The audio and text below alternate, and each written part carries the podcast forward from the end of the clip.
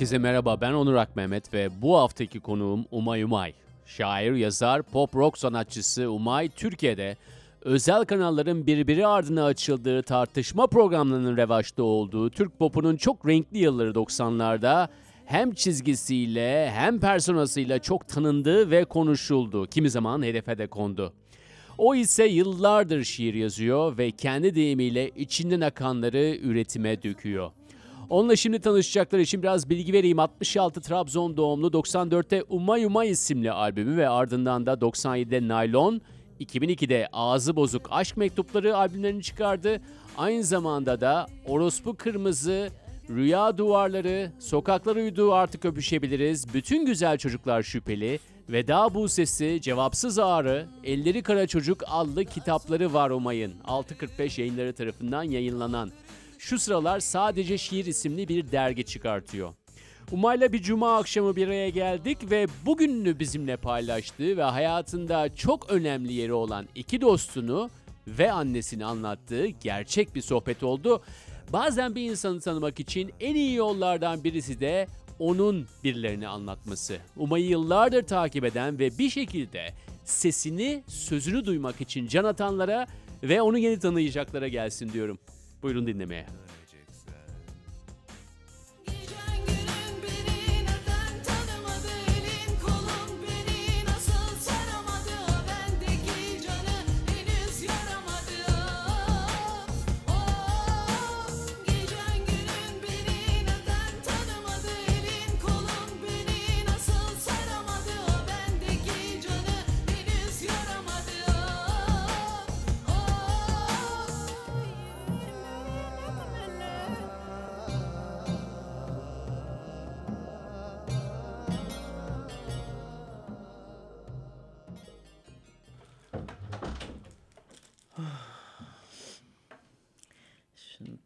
Takmazsam seni o bu kadar iyi göremem ama. Numaralı bunlar. Hem numaralı hem Hem güneş. Akıllı işi yani. görme ihtiyacı duyuyor musun benim? Yo çıkarayım Bence tamam. çıkar. Görüyorum seni. Azıcık flu, flu oluyorsun. Daha güzel evet ta- tamam. Hiçbir yerde açıklamadığım bir sırrımı açıklayayım mı sana? Tabii. Konuşma yapmam gerektiği zaman ara sıra topluluk önünde gözlükleri çıkartıyorum, lensleri çıkartıyorum böyle. Görmek istemiyorsun kimseyi. Hem görmek istemediğimden hem de e, sözcüklerin kendi kendilerine akmasına izin vermek için. Çünkü yani birisini görmesen bile orada bir sütun göreceksin. E, işte odanın şeklini göreceksin. Niye onlara ihtiyacım yok zaten. Kelimeler diye bir şey icat edilmiş. Onlarla konuşuyoruz.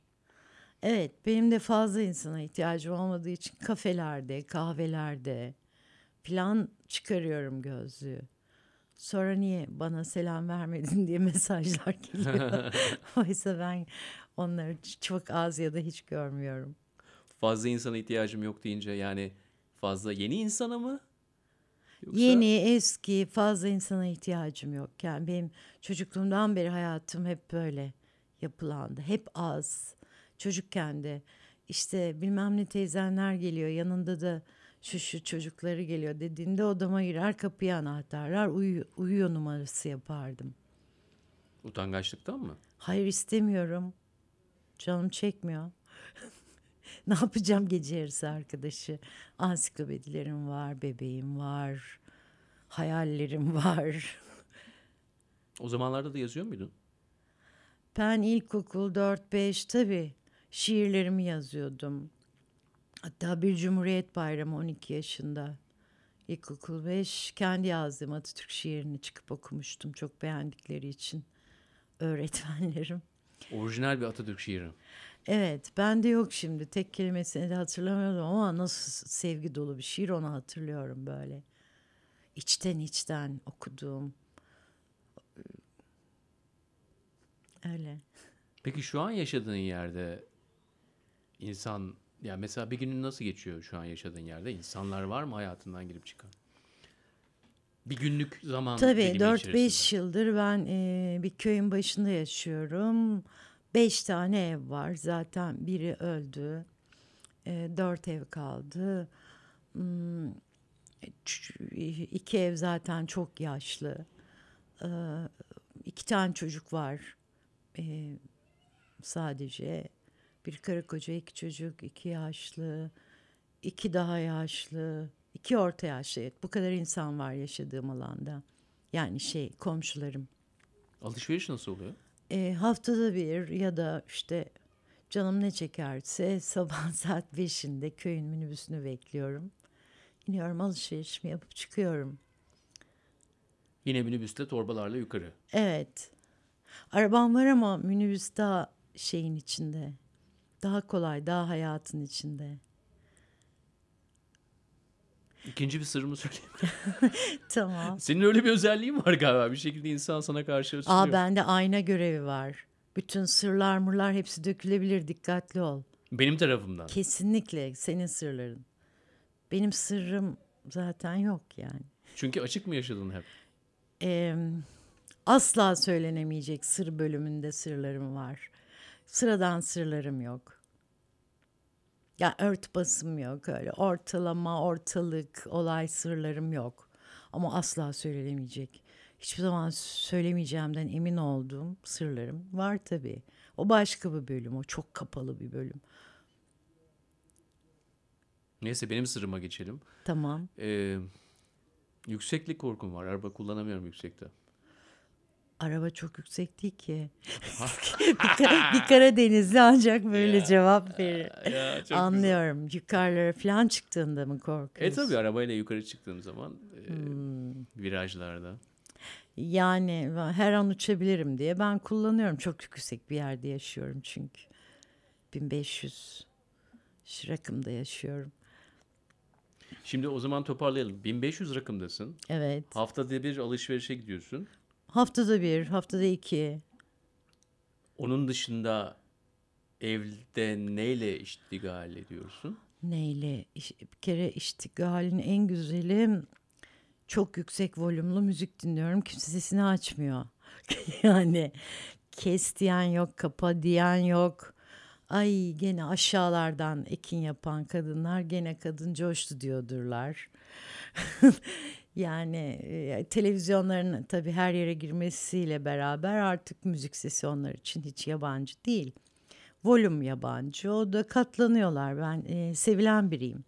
Yaşadığım her yerde, her alanda, her ilişkide çok severim ve sevilirim. O yüzden karışanım edenim yok. Mesela aynen böyle kollarım, göğsüm çıplak e, gezebiliyorum. E, tabii ki hoşlarına gitmiyor ama o tatlı dil, güler yüz ve kendini iyi ifade etmeyle bu sorunlar aşılabiliyor şimdilik. Yani başıma bir şey gelmedi. Ki hepsi son derece tutucu, dindar, hatta gerici insanlar. Ama o dil var ya o diyalog, o tatlı dil, kendini doğru ifade etme. Yani daralıyorum diyorum mesela. Anlıyor e, teyzeler, amcalar falan. Benim daraldığım için kapanamadığımı. Peki senden beslendiklerini hissediyor musun? Yok. Bende beslenecekleri bir şey yok. Hiçbir şey yok. Çünkü onlar tarım insanı. Ekiyorlar, biçiyorlar, yiyorlar ve uyuyorlar. Yani bir yazar, dünya insanı orada yaşıyor onlarla ve hiçbir şekilde gayri ihtiyari bile olsa onlardan e, onları beslediğini düşünmüyor musun? Şimdi benim yaşadığım orman, tarla alanında yani benim evimin bölgesinde babaannemin e, eski evinin yerine yeni ev yaptırdım. Evet, bahsettiğim gibi şu an dört dolu ev var ve çok az insan var. Aşağı köyün aşağısındaki Kur'an kursu e, ve bir ilkokul oralara ben inmiyorum zaten. Hani ben de öyle gideyim kendimi göstereyim, iletişim kurayım bir insan değilim. Ne oradaki eğitimi merak ediyorum çünkü biliyorum. Merak ettiğim bir şey yok e, o insanlarda. E, o, o ilişki kurmayınca onlar da sana gelmiyor. Ve çok güzel oluyor.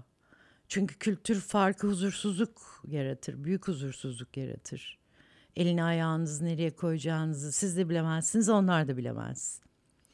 Ha ama akrabalarım yani çevredeki o dört ev, onların ilişkili olduğu torun torba onlar zaten beni tanıyor. Bizim birbirimizde e, bulacağımız ya da bulmayacağımız bir şey yok. İşte tatlı değil güler yüz. Turşu yaptım getirdim. Nasılsın iyi misin bir şeye ihtiyacın var mı? Bu ilişki beni zaten yeterince doyuruyor. Daha fazlasını ben ne İstanbul'da ne Londra'da ne Berlin'de ne de yaşadığım köyde e, istemiyorum, aramıyorum. İstemiyorum da istemiyorum. istemiyorum. Fazla insan istemiyorum. Peki böyle bir geçmişten gelen bir insan tamam mı? Küçükken kendini odaya kapatıyor musun arkadaşlar geldiği zaman? Ama ondan sonra yani oldukça sosyal, e, Çok. Yani popüler kültüre olan katkın diyelim, entelektüelden yazdıkların, söylediklerin, e, bunlardan doyduğun için mi belki de bu seçim? Hmm, Şimdi doymak ve acıkmak bu işlerde nasıl oluyor hakikaten bilmiyorum. Ama ben hiçbir zaman aç değildim. Yani bunu burada iki saniye, iki dakikada anlatmak çok zor.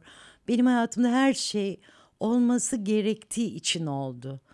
Ne ünlü olmak için çırpındım, ne müzik yapmak için çırpındım, ne yazmak için çırpındım.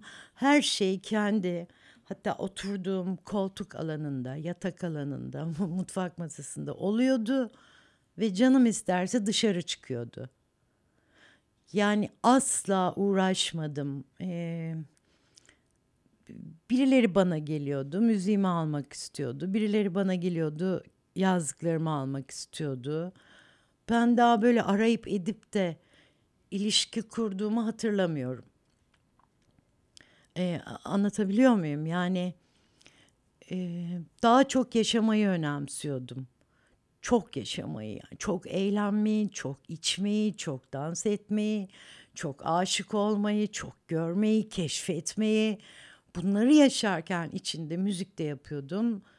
E, yazmaya da başlamıştım. Oluyordu bunlar. Yani her zaman önceliğim ve hevesim yaşamaya dönüktü. Hiç işime düşkün olmadım yani hiç e, işimde ilerlemek, strateji kurmak hala öyle. E, o yüzden e, nerede acıktım, nerede doydum inanın hatırlamıyorum. Ya bu bir küstahlık değil, bu olduğum şey. E, şimdi mesela müzik tekliflerini kabul edemiyorum çünkü e, yok içimde yok. Cem Adrian'la bir albüm yaptım en son. Eve geldi, eve kurduk stüdyoyu. Çünkü çıkmak istemiyordum dışarı. Yani yeni bir stüdyo, yeni bir stüdyo elemanı, yeni bir çaycı, oraya girenler çıkanlar görmek istemiyordum. Cem büyük bir anlayışla kendi stüdyosunu benim evime getirdi, kurdu. Kayıtları orada aldık. E, ondan sonra e, İstanbul herhalde değil mi? Trabzon'da değil. İstanbul, İstanbul. Ama Trabzon'a Suriye'de gelirdi Cem. Tutkulu ve saygılı bir çocuktur. Kendi müziği ve seçtiği e, insanlar için Fizan'a da gider. Sadece Trabzon değil ve onun için basit. Bu teknik olarak da basit. En sonunda bir stüdyoyu kargolamak yani ne kadar zor olabilir ki? Hmm. Böyle yani o yüzden nerede acıktım, nerede doydum, yine nerede acıkırım bilmiyorum. Ama Hani- popüler iş yap, yapmam. Çünkü popüler işten kendi elimi ayağımı çektim. Hiç sevmedim ben popüler dünyayı. Ama artık her iş popülist. Bunu da söylemem lazım. Yani popülist olmayan iş yok. İşte sokak dergisi çıkarıyorum diyorlar. Popülist bir yerden e, kanaldan girip yapmak zorundasın. Alternatifim diyor en popülist yerde duruyor çünkü alternatif alanlar kapatıldı. Çok zekice yapıldı bunlar. Bir kere alternatif olan herkesi olmayan patronlar sahiplendi ve onları ünlü ünlü çocuklar, ünlü ünlü insanlar yaptılar ve alternatif alanı yok etmekti ama çok güzel başardılar o alternatif o alanda durmadığını zanneden çok yanılıyor. Acayip yanılıyor. Gülünç. Suçlamıyorum sadece gülünç yani. birazcık şey lazım. İnsanın kendi ve duruşuyla ve e, ülkenin ve dünyanın durumuyla ilgili bilgi sahibi olması lazım. E, buna pek biz kültürümüzde sahip değiliz. Çünkü öyle bilinçli insanlar olarak yetiştirilmiyoruz yani. Onları da anlıyorum ama bir herkes bilmeli ki hepimiz çok popülist bir yerdeyiz. Ne yaparsak yani öksürük dergisi çıkarsak, öksürük şarkısı yapsak popülist bir yer kanaldan girip yapmak zorundayız ve girip yapıyoruz. Şiir dergisi çıkarıyorum. Türkiye'nin en iyi, eee, en yaygın, en iyi, en pahalı, eee, herkesin anlaşamadığı dağıtım firmasıyla çalışıyorum. Ama şiir dergisi.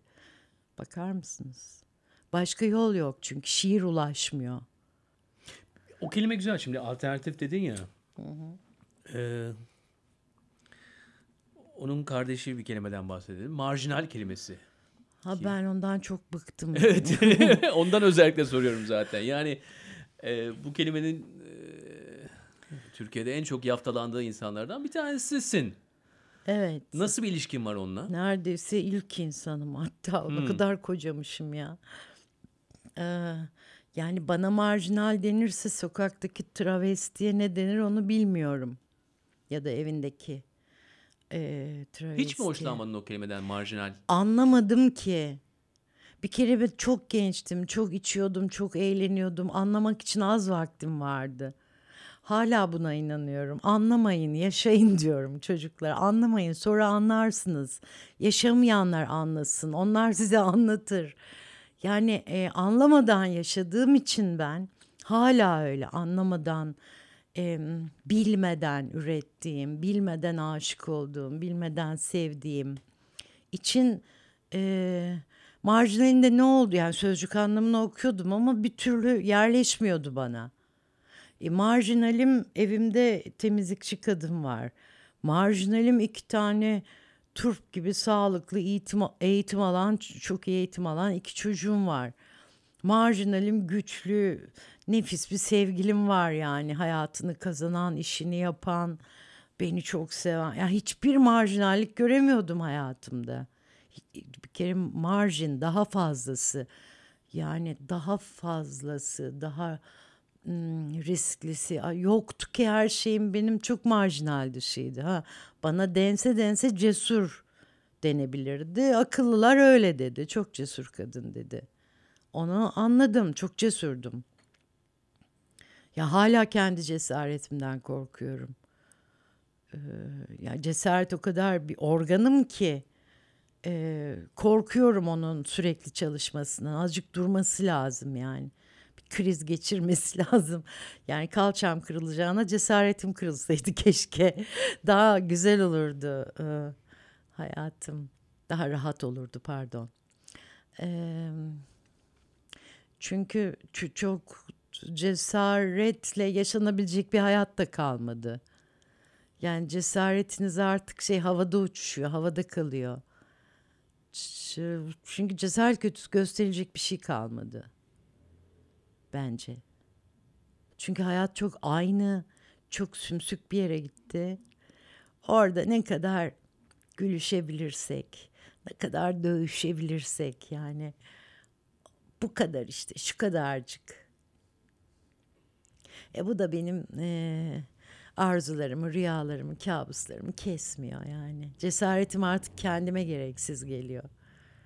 Ee, benim için aşk ruhumun, bedenimin, kalbimin, güçlerimin, e, tensel duygularımın hayat içinde çok e, farklı, e, çok coşkulu ve çok büyük bir derinliğe akmasıdır ve orada e, karşıtını bulmasıdır ve o karşıtınla birlikte e, yolculuklara çıkmamdır. E, e, onu bir ülke gibi e, keşfetmemdir bir e, erkeği ya da kadını kimle berabersem. Çünkü burada bugün bir de bir şöyle bir haksızlık ediyor. Sadece kadınla erkek arasında bir aşk yok.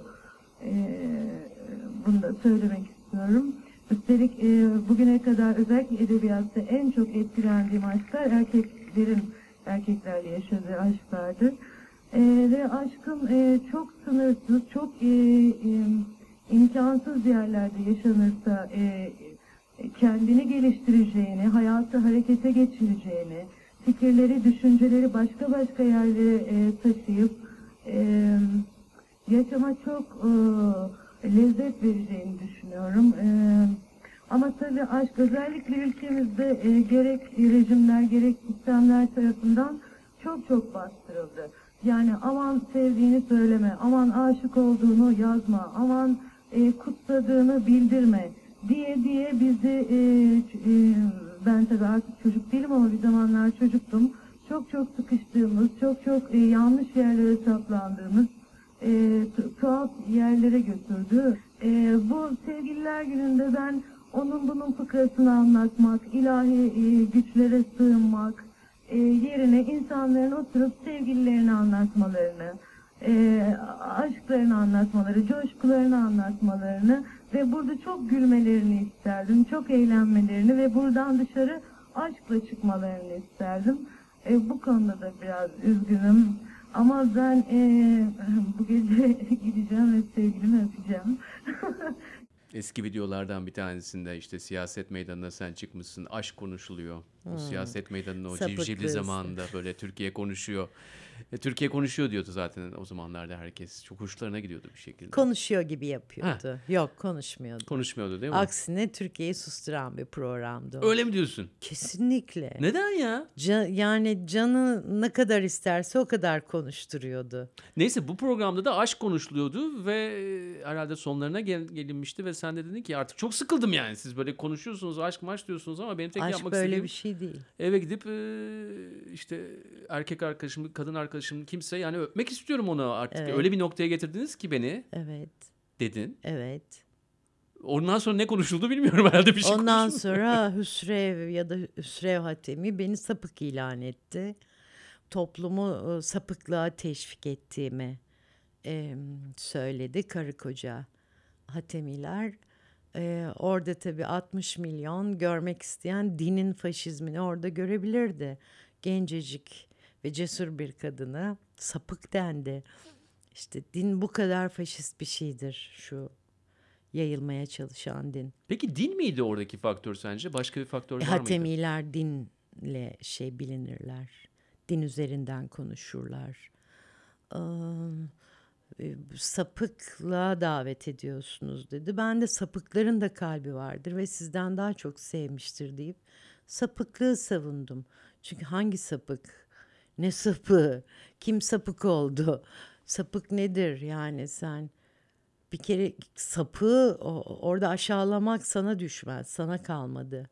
Peki oradaki yani olay kiminle sevişeceğin miydi sapıklığı sapıklığı Hayır, tanımının içerisine girmen? eşcinsel e, Ha, en tamam. büyük e, aşkları ben eşcinsel Ha, edebiyattan. iki erkeğin arasındaki aşk dedin. İki erkek, iki kadın fark etmez.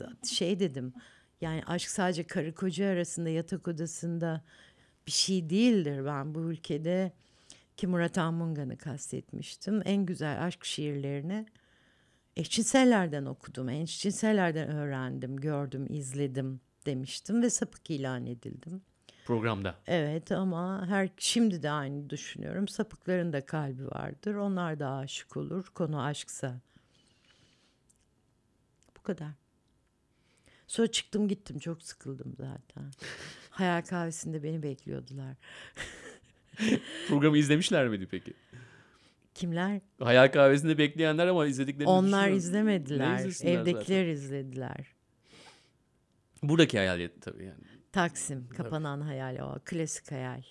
Ondan sonra hayal olamadılar. E, hayalet var bir şey dolaşıyorlar ortada. Hayal olamadı çünkü çok sistemli bir şekilde işte o alternatif müziği, alternatif edebiyatı, alternatif insanları, alternatif aşkları takır takır takır sildiler ortadan. Kimler? Para, güç, din. Onlar yaptılar. Ama seni silemediler. Beni niye silsinler ya? Silemezler ki. Güçlü olan bir şeyi silemezler. Ben hala okuyucumla dinleyicimle buluşuyorum. Bir kere inatçıyım ben.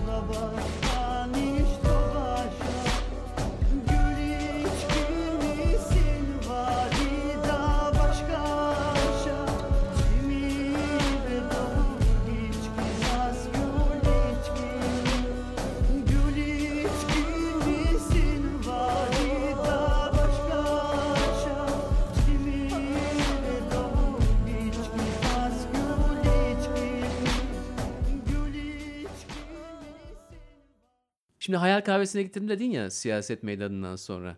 Orada beni bekliyorlar dedin. Kim bekliyordu seni? Yani kişi adı vermene gerek yok. Kimlerdi onlar? Onlar iddia ediyorum. Ee, bu benim güzel iddiamdır. Ee, onlar masum insanlardı. Onlar temiz kalpli insanlardı. Onlar Ama içmeyi, eğlenmeyi seven insanlar müziğe inanıyordular, aşka inanıyordular, dokunmaya inanıyordular, birbiri için ölmeye inanıyordular. Ee, aşktan ya da daha güzel şeyler için Ee, bıçakla ölmek değil yani. Ee, onlar uyumamaya inanıyordular. Ee, rahmetli Kazım bir gün bana telefon açtı sabah saat dörtte. Kazım Koyuncu'dan bahsediyorsun. Evet. Benim dinleyicilerim hep bildiği için affedersin soyu, so- soyadını söylemedim. Yani Kazım deyince onlar anlar diye. Telefon aç. Umay dedi bu insanlar niye uyuyor? Ne oldu? Ya uyumamaları lazım dedi. Çok güzel hayat. Gece, gökyüzü, sokaklar harika. Nasıl uyurlar? Peki dedim ben uyuyayım sen otur. yani e, aynen e, böyle insanlardı onlar. Çok müziğe inanıyordular. Daha çok müzik, daha güzel müzik, daha çok gitar, daha çok distortion, daha çok solo, daha çok Kerim Çaplı. Yani davul, bagetler çok güzel insanlardı. Çok masum insanlardı. Sanki o, o duygular dışında başka bir şey yokmuş gibi yaşıyordular. Ee, yani hatta uyuşturucu, şu bu vesaire bunlar önemsiz ve sıradandı. Yani ilgilenmiyordular bile. Ee, içen içer. iç- Yani öyle bir hayattı diye hep o hayatı şey zannediyorlar. Karanlık. Öyle değil. Çok masum insanlardık yani. Alkolü çok tüketiyorduk. Sigara ve alkolü. Ee, Bak yanaklarım kızardı mutluluktan. Yani müthişti. Beyoğlu ve Hayal Kahvesi, Kemancı. Aman atlamayalım. Sonrasında Jazz Stop yerin altındaki bu üç mekan müthiş eee, insanların gittiği. Hatta insanlar çok kötü yerlere gitmediler. Yarısı başarısız oldu hayat, vahşi hayatta. Annelerin evlerine gittiler, memur oldular falan. Bunlara Ee, kayıp yani- hayatlar olarak bakmıyorsun yani kesinlikle. Asla, asla. Nereye kayıp? Güzelliğin kaybı mı olur ya? Kaybedilen tek şey güzellik dünyada. Harika insanlar, memur oldular, ajans sahibi oldular. Ya da hiçbir şey olamadılar. Hala senarist ya da sinema yapacaklarına inanan insanlar oldular. Müthiş hala hayal kuruyorlar. Hayat nedir ki hayat? bir şirketin patronluğu, işte şu lüks ve araba, uçak şu bu değildir ya da dünyayı gezmek. Gez gezmek kimileri oturarak gezer. Kimi insan oturarak gelişir. Bu da bir doğa hediyesidir. Doğa siz şuradan hiç kalkmasanız bile 3 yıl oturun. 3 yılda sizi istemediğiniz kadar geliştirebilecek güçte. A- Anlatabiliyor muyum? Mutlaka vücudunuza inen hava, gıda anlatabiliyor muyum? Siz gelişiyorsunuz, beyniniz gelişiyor. Yani dünyayı gezen var, oturarak, hayal ederek gezen var. Hangisi daha zengin? İkisi de daha zengin de olabilir. Yani o şıklara girmeyelim ama e, çok olanaklı insan olmak değil, kaybetmemek. Ben oradaki insanlara kayıp değil, aksine onlar bir melekti ve hala melek diye bakıyorum. Birkaç şeytan olmayı seçmiş dışında o da doğal sonuç yani. Birkaç mutlaka şeytan olacak ki melekleri sayabilelim. Kalan melekleri. Şeytan da bir melekti zaten ha. Aa, miş öyle diyorlar. Öyle diyorlar. ya. ya. E peki Küçük İskender'i de anlat o zaman. Bak bak bu bu konuşmamızda hiç yapmadığım şeyleri yapıyorum. Bir kere insan sormam senin dışında ama senin Ben ağzından müze gibiyim evet. Bütün güzel insanlar benim Bir de hepsi hayatımda. ölmüş. Öldüler. Ben bütün kaldım. masumlar erken ölüyor galiba. Evet ben o kadar masum değilmişim demek ki. Hepsini öldürdüm ben oturuyorum hala valla. Şeytan kim söyle bakalım evet. İyi valla ben olabilirim. Hiç meleğim demedim zaten. Hiç ağzımdan çıkmadı. Melekler dedim. Meleğim demedim. İskender, İskender bir kere tek adam. Gel sıradan konuşalım. Tek yani biricik işte. Tanrı'nın e, biricik olmak için dünyaya gönderdiği biricik ruhlardan biri. İkinci bir küçük İskender yok. Olamaz. Taklitleri olur. İki, e, büyük bir yaşama arzusuna sahipti yani. Hayranlık uyandırıyordu bende. Telefon açıyordu. Umay gel meydan Cumhuriyet yürüyüşü var. Cumhur- 29 Ekim Cumhuriyet toplantısı mı yürüyüşü mü hatırlamıyorum. Gel Taksim'e heykelin oraya çıkıyoruz herkes. Ne işimiz var İskender şeyde Taksim'de ya senin hayranların çok yakışıklı. Çok güzel çocuklar. Beraber gidelim de biraz çocuklara bakalım. yani onun Cumhuriyet Bayramı da öyleydi. Müthiş. Bunlar dedikodu değil. Yani saygı duyduğum anları, sevgi duyduğum, coştuğum anları hatırlıyorum. Ondan sonra en son şey dedi. Gel sen ben Bülent Ersoy Kabe'ye gidelim. Üçünüz. Üçümüz. Harika bir üçlü evet. Şimdi olsa reality show olur evet. Yani çok e, bir şair kendine müze yaptırmak istiyormuş memleketinde. Ben yemedim içmedim hemen onu aradım tabii İskender biliyor musun böyle böyle işte akrabalarına demiş ki işte şey bir bina alın da bana müze yapın da falan. İyi dedi o dedi müze yaptırsın senle biz bir kerhanenin kapısında ben kolonya dökerim sen peçete verirsin. Bu kadar muazzam bir adamdı yani bunlar dedikodu değil ona coşma ve ona bağlanma anılarım. En son ölmeden e, konuşamıyordu ve yürüyemiyordu. Birkaç gün önce tarihi WhatsApp'ımda duruyor ama bakamıyorum. E, zorla kız kardeşine zorla şey yaparak dergim için bir şiir yolladı. Ne kadar zarif olduğunu orada kanıtladı. Ya ben o o kadar hasta olsam İskender için şiir vermezdim kız kardeşine dolapları açtırıp kitapları çıkart, kağıtları çıkartıp anlatabiliyor muyum? Yeni şiir verdi. Bu da onun mesela çok zarif noktası. Ben yarım ağız istedim. Ha, verir misin, eder misin? Çünkü gidip geliyorum hastayken tabii. Hmm, sadece onun için geliyordum İstanbul'a ve Bodrum'a onu hastalık sürecinde görmek için.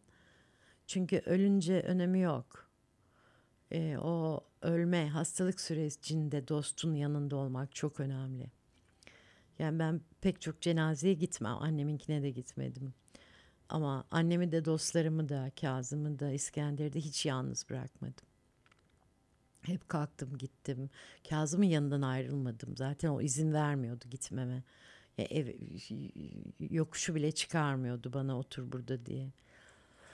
Ah, çok nefis ve biricik insanlar onlar.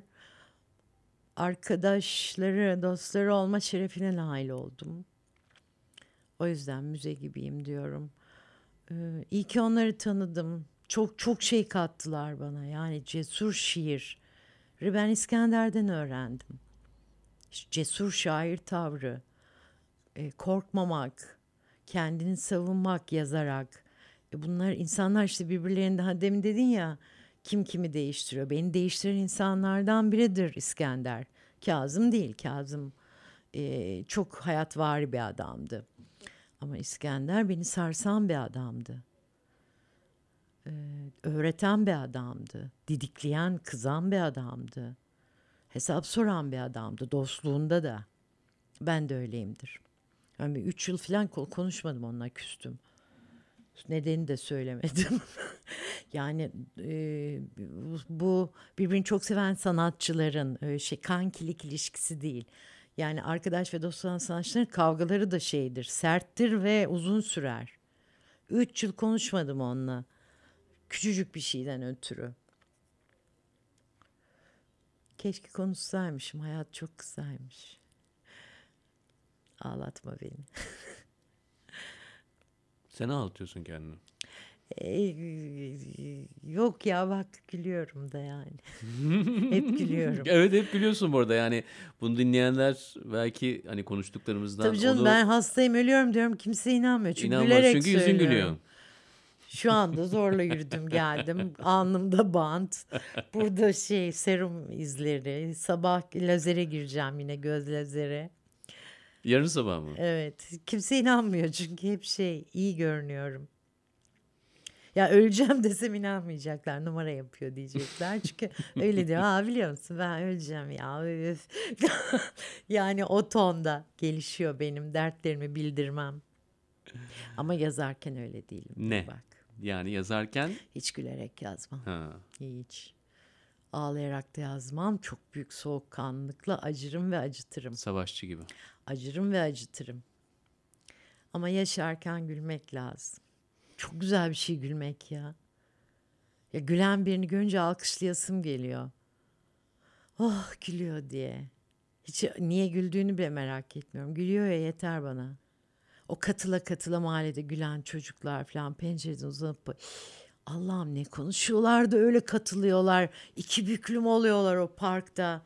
Cihangir Park. İki büklüm böyle yerlere atıyor. Kıvranıyorlar gülmekten. Mutlu yani alkışlayasım geliyor pencereden.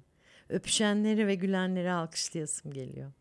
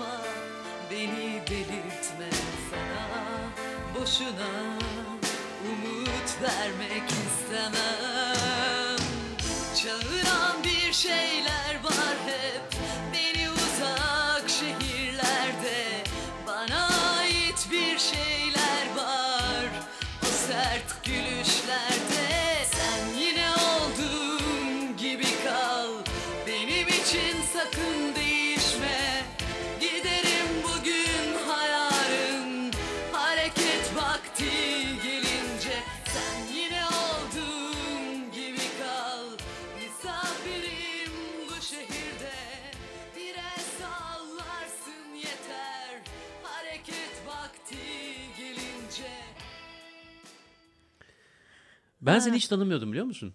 Öyle yani o mi? zamanlarda hiç Türkiye'de yaşamadığım için bilmiyordum. Aa nerede yaşıyordun? Amerika'da yaşıyordum. Aa, birkaç ayda da peşindeyiz ha bu arada. Yani bana şey yaptılar işte Çünkü ben kalçamı kırdım ve bir buçuk yılım pert oldu. pert oldu. E tabii kaldı. P- Protez takıldı fizik. Köyde tedavi- miydin peki yani o yıl? Hem orada hem, burada. Fizik tedaviye buraya geliyordum. Sonra evime gidiyordum. Peki senin için bunlar sana birkaç tane soru soracağım. Yani Tabii, dürüstlükle tabii. cevaplayacağını zaten biliyoruz da. e, annen ölmeden önce görme engelliydi doğru değil mi? Evet 18 yıl görmedi. Seni nasıl hissettirdi bu? Sende de bir korku oluyor mu yani bana da böyle şeyler olur işte sağlıkla ilgili şu an birçok şeyden geçiyorsun. Korku değil de merak oluyor. Çünkü benim ailemde ben çok seviliyorum. Kör de olsam, topal da olsam çok güzel bakılırım. Yani baş üstünde tutulurum. Çok işte çok hakiki ilişkiler kurduğum için korkmuyorum. Ya olmaya da bilir gen gider bir huzur evine yatırım. Orası önemli değil de. İnanıyorum, aileme inanıyorum. Çünkü Ama sorunun o- özünü anlıyorsun değil mi? Yani sorunun özü yani hepimizin yani buradaki bedensel varlığı bir şekilde Evet. zamanla başka halleri de geliyor yani bunların Evet, hepsine açık olmamız lazım. Körlükten girelim evet. Biraz korkuyorum ben ama e, annem e, benim gibi değildi. Annem 10 katım cesur, 20 katım güzel, 30 katım güçlü, dominant şeydi yani müthiş bir kadındı. Bu sadece benim fikrim değil. Doğdu büyüdü öyle. Hep çok güzel bulundu, güçlü bulundu, nefis bulundu, akıllı bulundu, zeki bulundu ki bir ilkokul mezundur annem. Ee, çok kültürlü babamı hep o enerjisiyle döverdi yani. Babam onun yanında böyle süklüm püklüm kalırdı her konuda. Ondan sonra annemin kör olmasıyla şeyden korktum. Ee, keşke annem kör olduğunda ölseydi. 8 yıl o körlüğü yaşamasaydı. Çünkü o kadın gitti ve hiçbir işe yaramayan, e, kendini işe yaramaz görüyordu. Hiçbir şey yapamıyordu. Televizyonun kumandasını bile ezberleyemiyordu. E, çünkü sonradan kör olanlar e, ezberleyemiyorlar. Kalkıp işte ip yapıyorduk tuvalete ipini kontrol edemiyor diyor. Yani o kadar o kadının o, hale düşmesi beni o kadar incitmişti ki kimseye het höt edememesi, muhtaç olması, herkese tamam işte ne pişirirseniz yerim, ne yaparsanız şey yaparım. O kadın annemin ölümünden daha çok incitti beni o 8 yıl. İşte son zamanlarda demansa girmişti. Hep aynı şeyleri söylüyordu. Bir şeyi 50 kere. İşte Hülya Avşar'ın kızının ayakları büyükmüş. Evet anne büyükmüş öyle dediler. Televizyondan duyuyor. Gün içinde 50 kere bunu öyle mi ayakları büyükmüş. Evet anne büyükmüş. Bunlar beni o kadar incitiyordu ki ya annemin hiçbir şey yapamaması tek başına artık e, oturmaktan ve yaşayamamaktan en önemlisi çok sevdiği beni göremiyordu. Hatta son zamanlarda anne beni hatırlıyor musun dedim. Durdu düşündü. Sen dedi böyle diye bir şeydin dedi. O ne demek anne dedim. İnatçıydın dedi. Çok inatçıydın.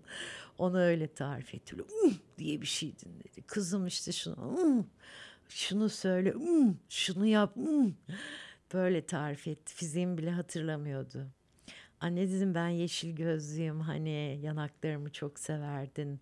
Elma yanaklı kızım derdin. Hiç hatırlamadı. Bir tek inatçılığımı hatırladı. Özetle annem keşke kör olduğunda yani 8 yıl önce gitseydi de o yoksunluğu yaşamasaydı. Çok yoksundu. Körlük, sonradan körlük, sonradan sağırlık, sonradan bacaksızlık, kolsuzluk bunlar çok acıymış. Ben annemde yaşadım.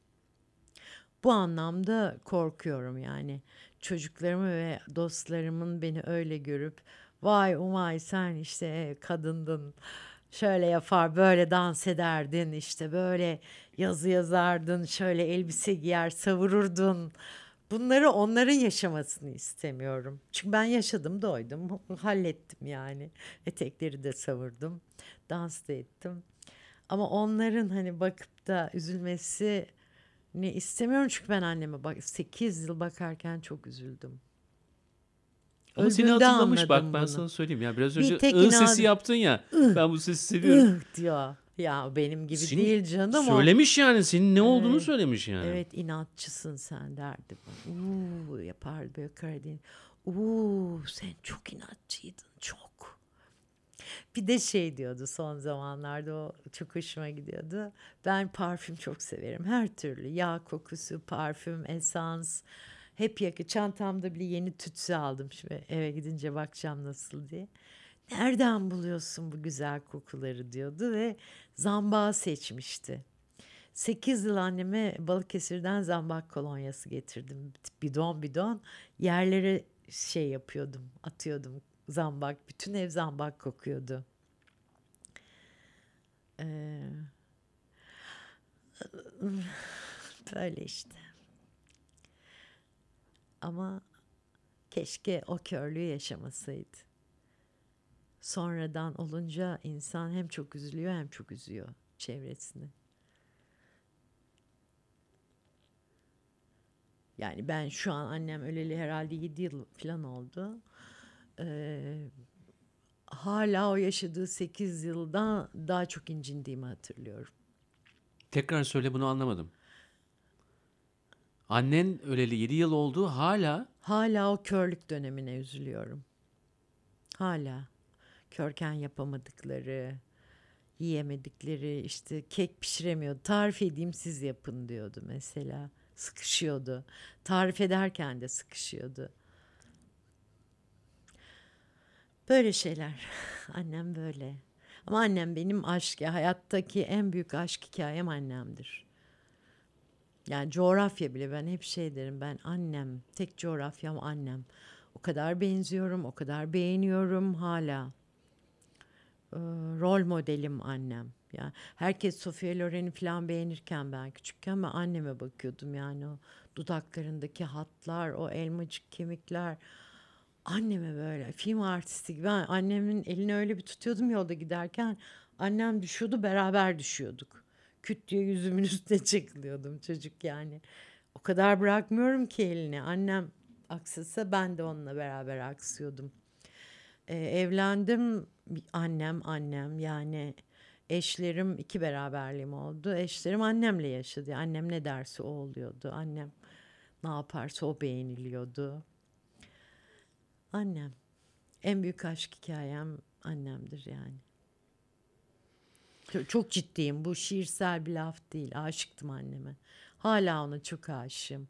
Hala sıkıştığımda bir sigara yakar, alnımı cama dayar, annemle konuşurum. Zaten işte yavaş yavaş bak söylememek istemediğim şey orada. Annemin mezarı o köyde ve annemin mezarının karşısında evim. Ben orada yalnız değilim. Yani o kadar mutluyum ki annemle. Mezarına lokum sokuyorum. Çok severdi tatlıyı. Çekirdek koyuyorum. Türk kahvesi ekiyorum toprağa. Çok severdi kahve manyağıydı. Hatta çekirdek getirdik ona çıtır çıtır Türk kahvesi çekirdeklerini yerdi yani. Öyle annem. A- annesine aşık kadınların da çok güçlü olduğuna inanıyorum. O sevgi, o anne tarafından sevilmek çok güç. Baba tarafından sevilmek o kadar matah bir şey değil. Çünkü baba matah bir şeydi. Yani babalık diye bir şey yok. O kadar uydurma ve zorlama bir şey ki. Ama anne tarafından sevilen ve anneyi hakikaten e, dinleyen, dizinde duran kadınların çok çok e, ya da erkeklerin, evlatların diyeyim çok güçlü olduğunu düşünüyorum. Sadece kadınların değil. Çok sevdiğim mesela eşcinsel erkekler de onu izliyorum hala. Anneyle araları çok iyi. Çok çok iyi kavgalı ya da kavgasız o bağ güçlüyse anneyle çok e, izliyorum bedenlerinde, hayatlarında.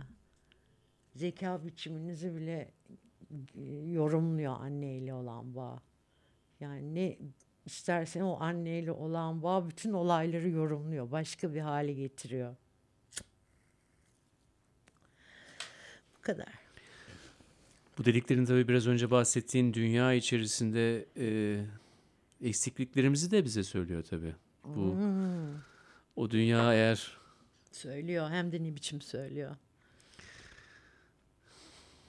beden peşinde koşmak, başarı peşinde koşmak bunların hepsi güzel olabilir ama onun raddesi galiba anneden olan ilişkiyle onun raddesini iyi Bak tartabiliyorsun. radde ep- epeydir duymadığım bir lafı ve anlamı çok güzel. Evet raddesi çok önemli her şeyin.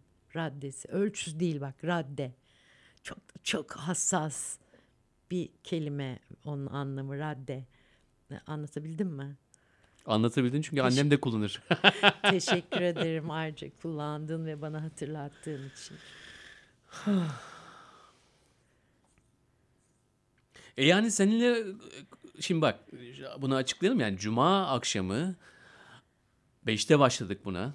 E, Taksim'e de hala bak Taksim'in bu halinde bile cuma akşamının o e, havası vardır ya o çöker yani. Bir anda bir sessizlik vardır şu anda. Saat herhalde 7 buçuk gibi. Belki 7 saat.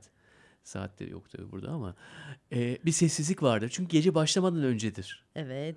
E, Ve Taksim ne kadar değişirse değişsin o sessizlik 30 yıl önceki aynı sessizlik. Yani şu an bunu hissedebiliyorum. Bak bütün perdelerimiz kapalı ama eğlence şekilleri değişmiş olabilir. İnsanlar farklı olabilir. Ama o hazırlık var. Biraz sonra Hikaye başka ya bir da dünya- roman denemelerin var mı? Bu çok çünkü hikayeci ve romancı gözlemi.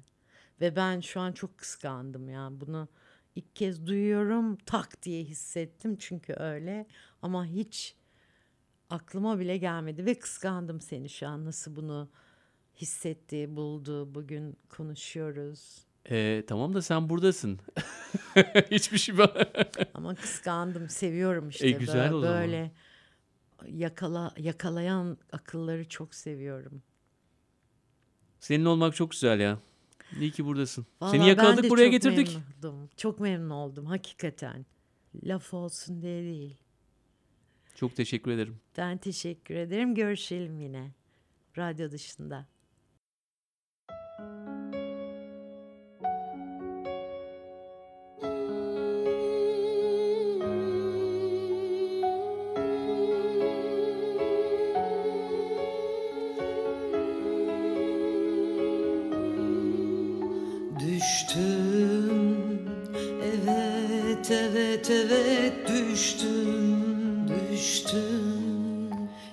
Hiç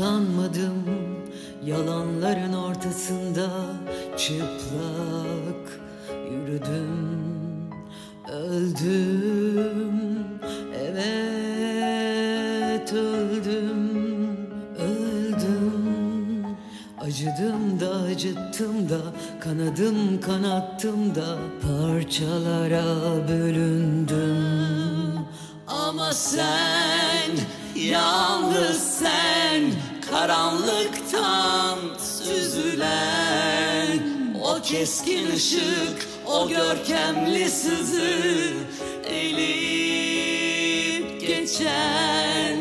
Ama sen Yalnız sen Gözlerimden dökülen Bu eşsiz acı Bu benzersiz kayıp Yıkıp geçen. Bir şarkı tut senin olsun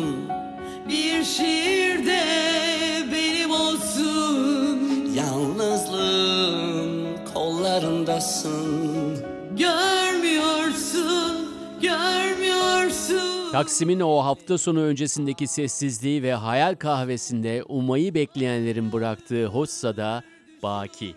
Yeter ki gözlerinizi devre dışı bırakın. Umay'ın o akşam benimle konuşurken yaptığı gibi veya benim topluluk önünde konuşurken yaptığım gibi gözlüklerinizi çıkartın ve dinleyin.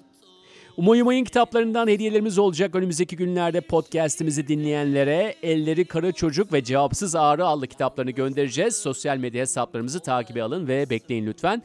Beklemek demişken gelecek hafta Cuma hikaye anlatmayı ve dinlemeyi sevenlerle buluşacağız Anlat Hikayeni gecesinde Cihangir'de Kriya Atölye'de ve gecenin teması beklemek. Bu gecede sahnede anlatmak istiyorsanız içinden beklemek geçen bir hikayeniz varsa gerçek hikayeniz varsa ahikayeni.gmail.com'a yolluyorsunuz. Yerler kısıtlı olduğundan dinleyici olarak katılmak için yine ahikayeni at gmail.com'dan rezervasyon yaptırın. Evet bu podcast'ı hazırlayanlar editörümüz Onur Kocatürk, direktörümüz Berna Kahraman ve ben Onur Mehmet haftaya yeni bir insan, yeni bir hikaye ve yeni bir podcast'te buradayız.